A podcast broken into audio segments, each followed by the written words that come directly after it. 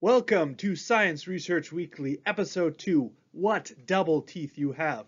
Get ready for new deep sea bacterial phyla, extra ancient Caecilian fossils, R Journal Volume 14.3, JuliaHub 6.0, visualizing star maps in R, and an IceCube neutrino competition.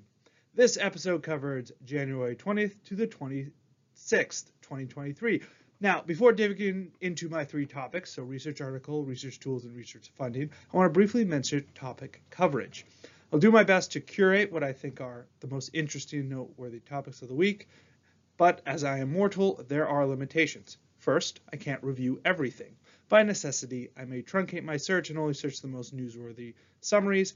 Believe me, if I could find a way to pull out gems from the many archive sites like arXiv, medRxiv, bioRxiv, chemRxiv, OSF IO without spending hours upon hours browsing preprints, I would. Second, my background and interests are in fields like statistics, genomics, microbiology, epidemiology, astrophysics, paleontology, etc. So I naturally find those topics more interesting and noteworthy. So they're going to stick out to me more. So expect to see an over distribution of those subjects. I, I try to be fair to all STEM resources, but I'm not perfect. Okay, with that out of the way, let's get started with some research articles. So, four diadem-like articles crowned from Science Daily. The first is Global Patterns of Diversity and Metabolism of Microbial Communities in Deep Sea Hydrothermal Vent Deposits. So the authors found a staggering amount of biodiversity in these vents, including two potentially novel bacterial phyla, JALSQHO1 and JALWCF01. So there's lots of great figures in this paper. I've just had room for three shown up here, the bacteria, the archaeophylogeny, and a heat map. The next paper is ChemMap profiles drug binding to chromatin in cells. So ChemMap is a method to precisely map where drugs bind in the genome, which is very useful for future drug development, knowing exactly where that drug binds to do its effect. Okay, our third article is study offers a first glimpse about how many suffer from previously unknown illness. So VEXAS is a rare autoimmune condition characterized that, quote, stands for many of its biological characteristics, vacuoles in blood cells, the E1 enzyme, X-linked autoinflammatory, and somatic.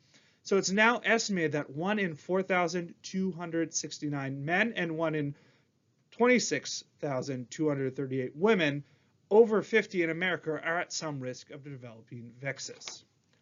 All right, our last Science Daily article is molecular mechanism of top polymerase positioning or poisoning by the peptide antibiotic albicidin. So the authors discovered how albicidin binds to DNA which was a kind of standing mystery for a while. And this helps disrupt bacterial function. An important step for using albicidin as a new antibiotic candidate, especially against antimicrobial resistant bacteria. Okay, in the research article section, I have one more article from EurekAlert.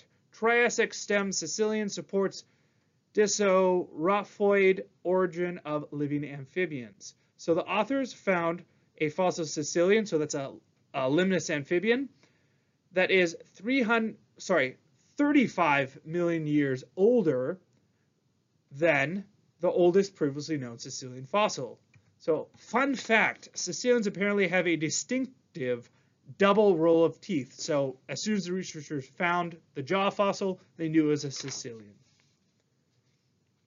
Okay, we are done with research articles. Let's turn to research tools. So, volume 14, three of the R journal is now available online. Intriguing research articles include the analysis of the results of metadynamic simulations by Metadynamer Miner and Metadyne Miner 3D, log likelihood ratios for common statistical tests using the likelihood R package. Will the plea, real Hopkins statistics please stand up? And Bioconductor Notes Autumn 2022 under the News and Notes section looks to be a useful read in addendum. From CRAN, I have curated five new R packages that you might want to take a look at. There is neatR, Neat Data for Presentation. There is polyglotr, Translate Text. Clarify, Simulation-Based Inference for Regression Models. poolHelper, Simulate Pooled Sequence Genetic Data. And VDiveR, Visualization of Viral Protein Sequences, Diversity Dynamics. Staying in the R zone, R Bloggers has three posts to stop by today. So, uh, Dig Hernan sets his eyes on the heavens with a Stack Overflow recreation in R of visualizing star maps. So here's an excellent one shown here from Madrid. Then Ilya Kashnitsky uses ggplot2 to visualize a spaghetti plot by facet include all the data in the background for comparison. So these are cars sold by deal dealership per quarter across the different um, dealerships with the regional average as the yellow line. And then finally, Young Stat S dives into the details of fitting a robust, robust non-Gaussian model in Stan and R INLA. Diverting into Julia, guess what? JuliaHub 6.0 has launched with new features such as faster app, launching file browsing, better dataset management, Git-based version control, and Pluto updates. Okay then, let's finish out with some research funding news. So, fancy a physics competition? Kaggle has recently launched a competition to predict the direction of neutrino particles from the IceCube South Pole Neutrino Observatory. Prizes are available for first, second, and third place, so 18, 12, and 10K each, as well as some most interesting solutions write-up prizes. April 19th is the final submission deadline. Over at NSF, there are two new grants of interest. There is Molecular Foundations for Biotechnology and Expanding capacity in quantum information science and engineering. Then the Department of Energy, uh, the Department of Energy Office of Science also has one, Scientific Machine Learning for Complex Systems. Finally, there's one from the Air Force Office of Scientific Research, fiscal year 2023, Science, Technology, Engineering, Math, STEM program.